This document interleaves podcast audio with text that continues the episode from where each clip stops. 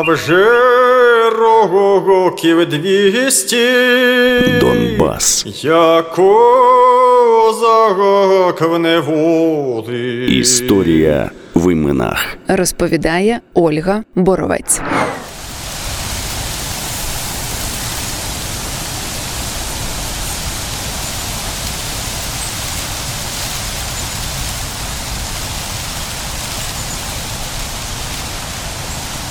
Донбас 50 років тому.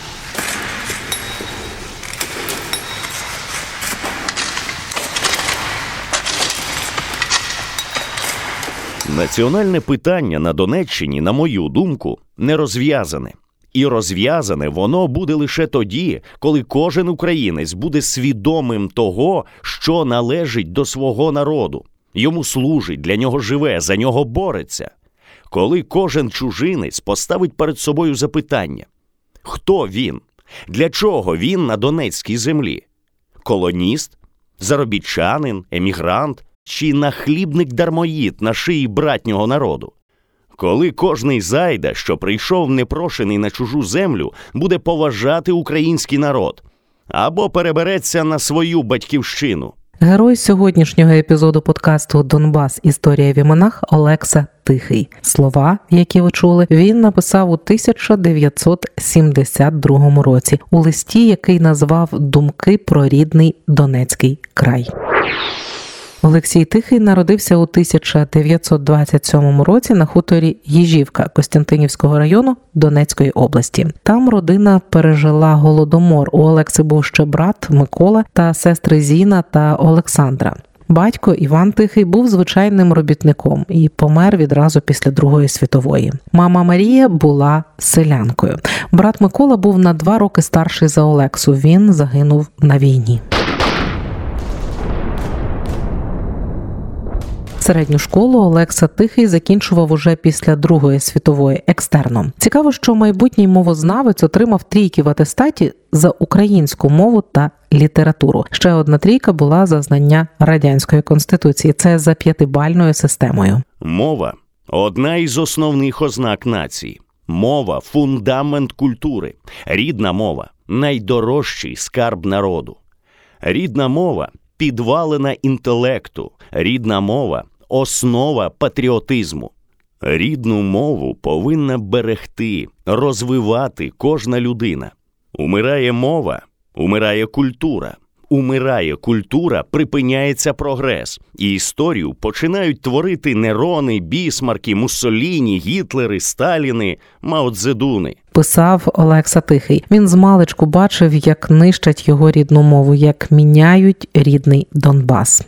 У роки мого дитинства ще живі були вечорниці. Тихого літнього вечора можна було чути пісні дівчат та парубків у моєму хуторі Їжівка. Доносились вони до мого вуха із сусідніх сіл Клинове, Віролюбівка, Олексієве Дружківка. Культурний рівень як у селі, так і в місті стає все нижчим. Пісні не чути, хіба на весіллі, хрестинах чи проводах у солдати після чарки.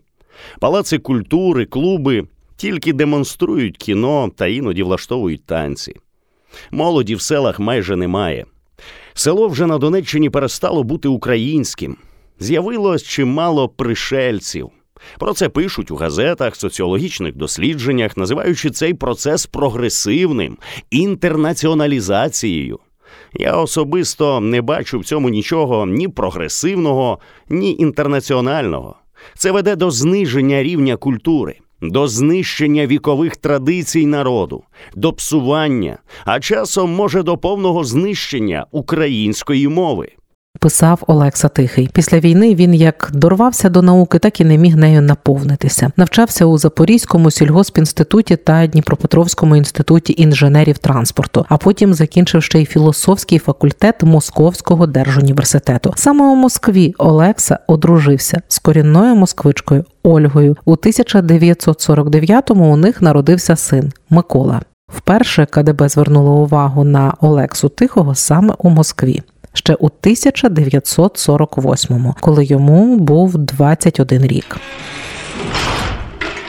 Тоді тихого арештували за критику єдиного кандидата в депутати. Перший арешт був нетривалим. За кілька днів після профілактичної бесіди його відпустили. Попри все, Олекса не міг залишатися в Росії і повернувся в Україну. Розлучення з дружиною Ольгою вони не оформляли. Далі Олекса Тихий влаштувався вчителем у дружківці під Краматорськом. Там із 1952-го він жив у цивільному шлюбі з учителькою Галиною Василенко. У них народився син Володимир, у майбутньому науковець фізик. Попри все, Олекса завжди підтримував добрі стосунки зі своєю першою сім'єю, тому їздив у Москву до сина. На початку 50-х Олекса Тихий також працював вчителем біології у Новокостянтинівській школі Запорізька область. Потім деякий час жив у селі Рубцове на Донеччині, а тоді повернувся у рідну Їжівку, де у школі викладав історію.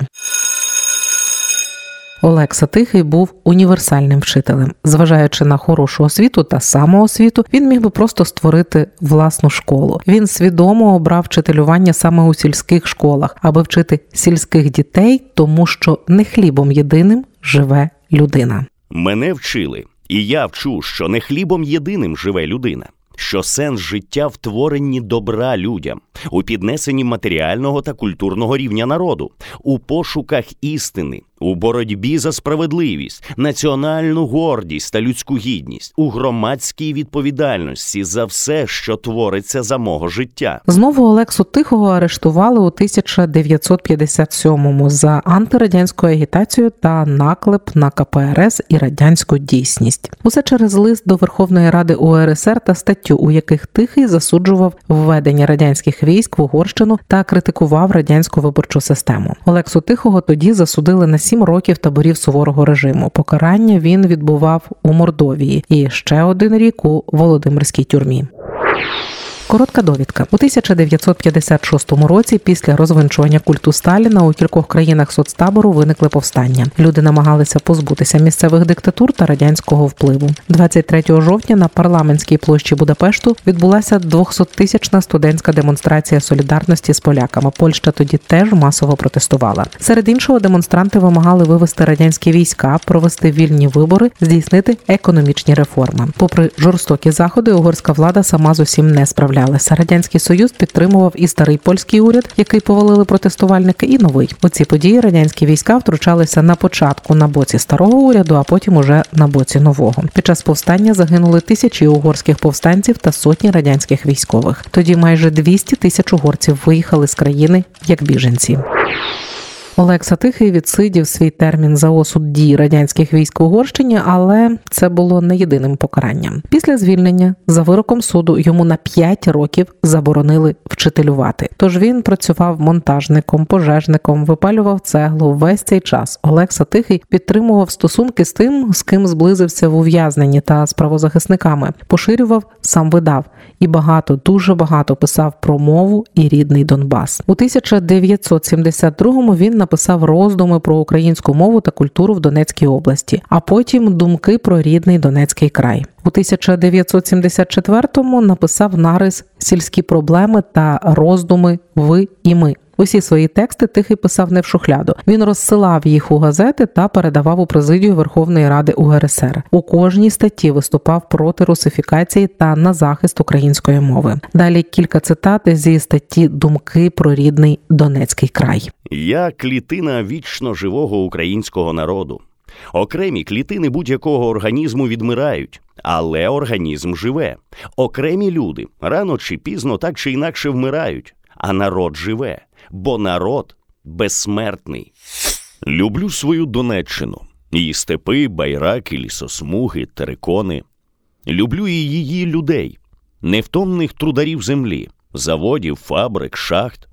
Любив завжди, люблю сьогодні як мені здається, в годину негоди, асиміляції, байдужості моїх земляків-українців до національної культури, навіть до рідної мови, не вина, а біда простих людей, тобто працьовитих робітників та селян, що з їхньої волі чи мовчазної згоди знищується українська мова та культура на Донеччині. Не біда, а вина кожного інтелігента, кожного, хто здобув вищу освіту, займає керівні посади, а живе тільки для натоптування черева, байдужий, як колода, до долі свого народу, його культури та мови. І чи не злочином годилось би кваліфікувати діяльність органів народної освіти, вчителів, діячів закладів культури та всіх керівників на ниві асиміляції мільйонів українців Донеччини? Адже таку масову асиміляцію не можна назвати інакше як тільки інтелектуальним геноцидом. У листопаді 1976-го Олекса Тихий разом з Миколою Руденком, Оксаною Мишко, Петром Григоренком, Левком Лук'яненком та іншими став членом засновником правозахисної української громадської групи, яка сприяла виконанню гельсінських угод. Зазначу, що у цих угодах, окрім закріплення підсумків Другої світової війни та основ економічної співпраці, йшлося і про зобов'язання щодо прав людини і основних свобод, у тому числі свободи пересування, контактів, інформації, культури та освіти. Документ підписали 35 держав, у тому числі СРСР. Олекса Тихий із товаришами вирішили стежити за дотриманням цих угод. Крім того, Олекса Тихий уклав словник неправильностей українських говорів Донбасу та збірку висловлювань видатних людей мова. Народ текст саме цієї збірки вилучили у тихого під час обшуку у червні 1976-го. Дві доби його тримали під вартою за підозрою у пограбуванні магазину. А тоді озвучили інші звинувачення в антирадянській агітації і пропаганді. То був лютий 1977-го. Справу Олекси Тихого об'єднали зі справою колишнього секретаря парткому спілки письменників України Миколи Руденка, який теж писав антирадянські статті. Суд був у Дружківці на Донеччині. До звинувачення у антирадянській агітації і пропаганді Олексі Тихому додали ще й звинувачення у незаконному зберіганні зброї, адже під час обшуку на горищі в нього знайшли комірчину, заліплену глиною, а там німецький карабін системи Маузер зразка 1898 року. Про зброю тихий нічого не знав. Її, можливо, ще під час війни сховав його брат Микола, який пішов на фронт і загинув. Зрештою, зброю могли і підкинути. Олексу Тихого засудили до 10 років позбавлення волі у виправно-трудовій колонії особливого режиму та до заслання на 5 років. Суд визнав його винятково небезпечним рецидивістом. Місцем покарання визначили табір особливого режиму у селі Сосновка в Мордовії. На захист тихого виступили визначні правозахисники Петро Григоренко, Андрій Сахаров, Левко Лук'яненко, Олександр Подрабіник та інші, але безрезультатно.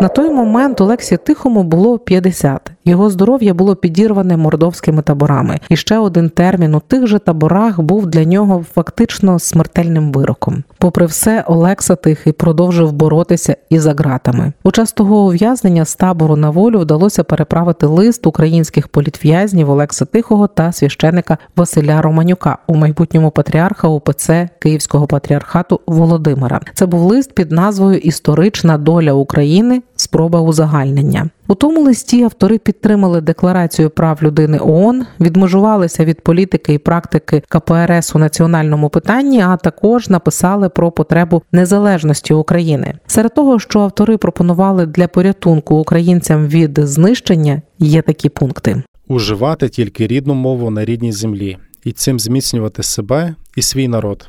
Не віддавати дітей на науку до дитячих садків і шкіл з російською мовою навчання, добиватися шкіл і дошкільних установ з рідною мовою або вчити дітей самим, відмовлятися від навчання в школах та інших навчальних закладах з російською мовою навчання, добиватися шкіл, технікумів, вузів з рідною мовою і вчитися самостійно, складаючи екзамени екстерном. Спілкуватися рідною мовою не тільки в колі сім'ї, але й на роботі, у громадській діяльності на вулиці не відвідувати театру, кіно, концертів російською мовою, оскільки вони негативно впливають на культуру усної мови, особливо дітей і молоді. Те саме стосується теле і радіопередач, стримуватися від горілки, лихослів'я і коріння тютюну. Не накопичувати грошей і коштовності заради них самих, а допомагати людям, що потрапили в біду, талановитим дітям і молоді відмовлятися від роботи в установах, навчальних закладах, громадських організаціях, де гребують українською мовою, традиціями народу чи правами людини.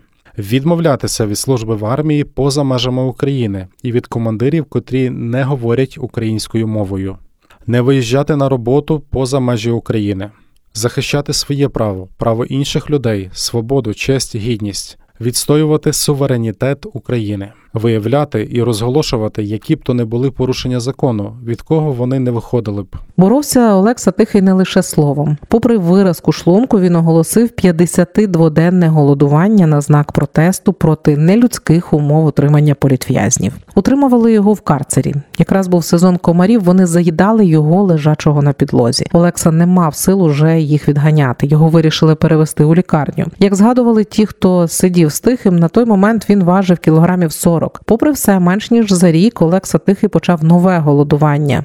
На 17-ту добу того голодування у тихого стався внутрішньошлунковий крововилив. Його забрали у лікарню. У той час в світі було дуже багато шуму довкола ув'язнених членів української гельсінської групи Миколи Руденка та Олекси Тихого. Тож Олексі Тихому сказали, що його можуть випустити за висновком медичної комісії, але лише за умови, що він напише покаянну заяву. Тихий категорично відкинув цю пропозицію. Тоді до нього спрямували хірурга Скринникова. Тихий назвав це шантажем і відмовився будь-що писати. Жити будете в муках і недовго, пообіцяв йому хірург чекіст. Він шив йому шлунка у вигляді піскового годинника. Їжа проходила тяжко, зі страшними болями. З під наркозу він вийшов через тиждень. Виникли спайки кишок. Це теж нестерпний біль.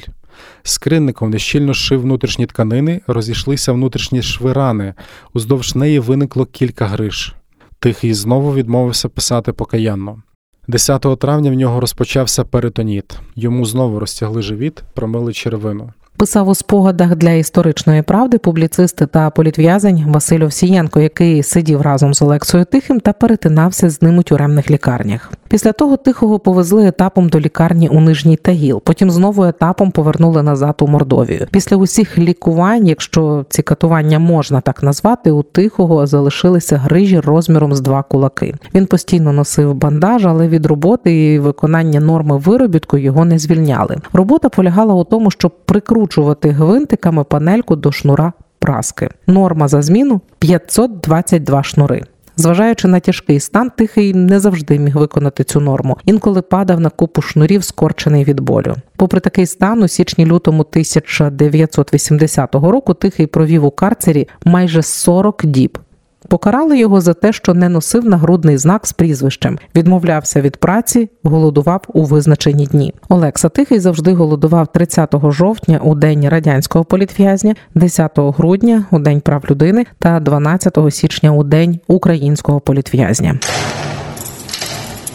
Важко хворого Олексія Тихого постійно позбавляли права на побачення з рідними, звинувачуючи у порушенні табірного режиму. Мама і перша дружина Ольга приїжджали до місця ув'язнення, але до тихого їх не пустили. У 1980 році Олексу Тихого перевели у табір для політв'язнів у Кучино. Там свої терміни відбували також інші члени української гельсінської групи, серед яких був Василь Стус, Валерій Марченко, Юрій Литвин, Левко Лук'яненко. За час того ув'язнення Олекса Тихий ще тричі потрапляв у штрафний ізолятор і відбував там щоразу по 15 діб. Це різко погіршило його стан. Він терпів люті болі, але осяював співрозмовника доброзичливою та надто болісною усмішкою. Світло-сірі очі його світилися на правильному, красивому його лиці. От, зразковий українець, чимось на Шевченка схожий. Говорив спокійно та розважливо, ніколи не вживав лиливих слів чи жаргону. Мова його була взірцева за лексикою, за стилем, якась аж надто правильна. Так пишуть, а говорять простіше. При цьому був людиною залізної волі, рідкісної толерантності і виняткової терпимості. З ним не можна було посваритися. Улюблена тема його розмов педагогіка. Це, мав бути видатний педагог, але кажу ж. Замість кафедри він отримав каторгу. Тихий чітко усвідомлював, що справа визволення нації потребує жертви найкращих. Писав у спогадах для історичної правди публіцист та політв'язень Василь Овсієнко. У 1982 році у Сполучених Штатах Америки вийшла книжка Олекси Тихого Роздуми. У той час автор тяжко хворів за ґратами. На останнє побачення у квітні 1984 року з сином Володимиром і дружиною Ольгою Олексу Тихого вели попід руки, але він тримався, посміхався. 6 травня 1984 року Олекса Тихий помер у тюремній лікарні.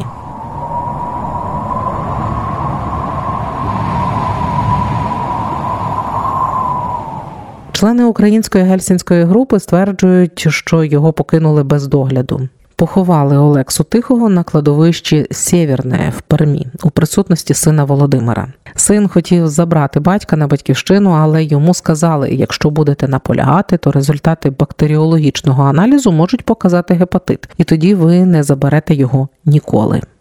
У 1989 році табірні побратими та громадськість змогли таки перепоховати Олексу Тихого разом із Василем Стусом та Юрієм Литвином у Києві. Постановою Пленуму Верховного суду тоді ще УРСР від 7 грудня 1990 року вироки щодо тихого скасували. Справу закрили за відсутністю складу злочину. Указом президента України за 8 листопада 2006 року Олексу Тихого нагородили орденом за мужність першого ступеня посмертно. Основні тези Олекси Тихого актуальні і сьогодні. Я вірю в працездатність, життєву силу, творчі здібності моїх земляків-донбасівців. Вони стали байдужими до рідної мови та культури в результаті запрограмованого згори перемішування людей різних національностей через знищення та направлення значної частини української інтелігенції далеко від України, наслання на Донеччину спеціалістів із інших республік. У результаті безликості, безхребетності спеціалістів українців, що залишилися на батьківщині. Національна безликість хвороба куди тяжча за алкоголізм. І боротися з нею треба не менш активно, ніж з алкоголізмом і хуліганством. Російській мові не загрожує знищення. Вона може дозволити собі запозичення з інших мов, часом і незграбні, невідповідні її нормам. Для української мови це смерть, бо втрачається її самобутність, що знищувалась упродовж сотень років багатьма колонізаторами, колоністами та асиміляторами. Українська мова не вигадка буржуазних націоналістів, не польська інтрига, не результат чи прояв антикомунізму. Це мова живого 40-мільйонного народу. Я для того, щоб мої земляки донбасівці давали не лише вугілля, сталь, прокат, машини, пшеницю, молоко та яйця. Для того, щоб моя Донеччина давала не тільки уболівальників футболу, учених безбатченків, російськомовних інженерів, агрономів, лікарів, учителів і українських спеціалістів-патріотів, і українських поетів та письменників, українських композиторів та акторів. З вами була Ольга Боровець. Це була заключна серія першого сезону серії подкастів Донбас. Історія в іменах. Почуємося у січні. Цей контент створено за фінансової підтримки Європейського союзу. Вміст публікації є одноосібною відповідальністю Deutsche Welle Академії, програми Медіафіт для сходу і півдня України та не обов'язково відображає погляди Європейського союзу.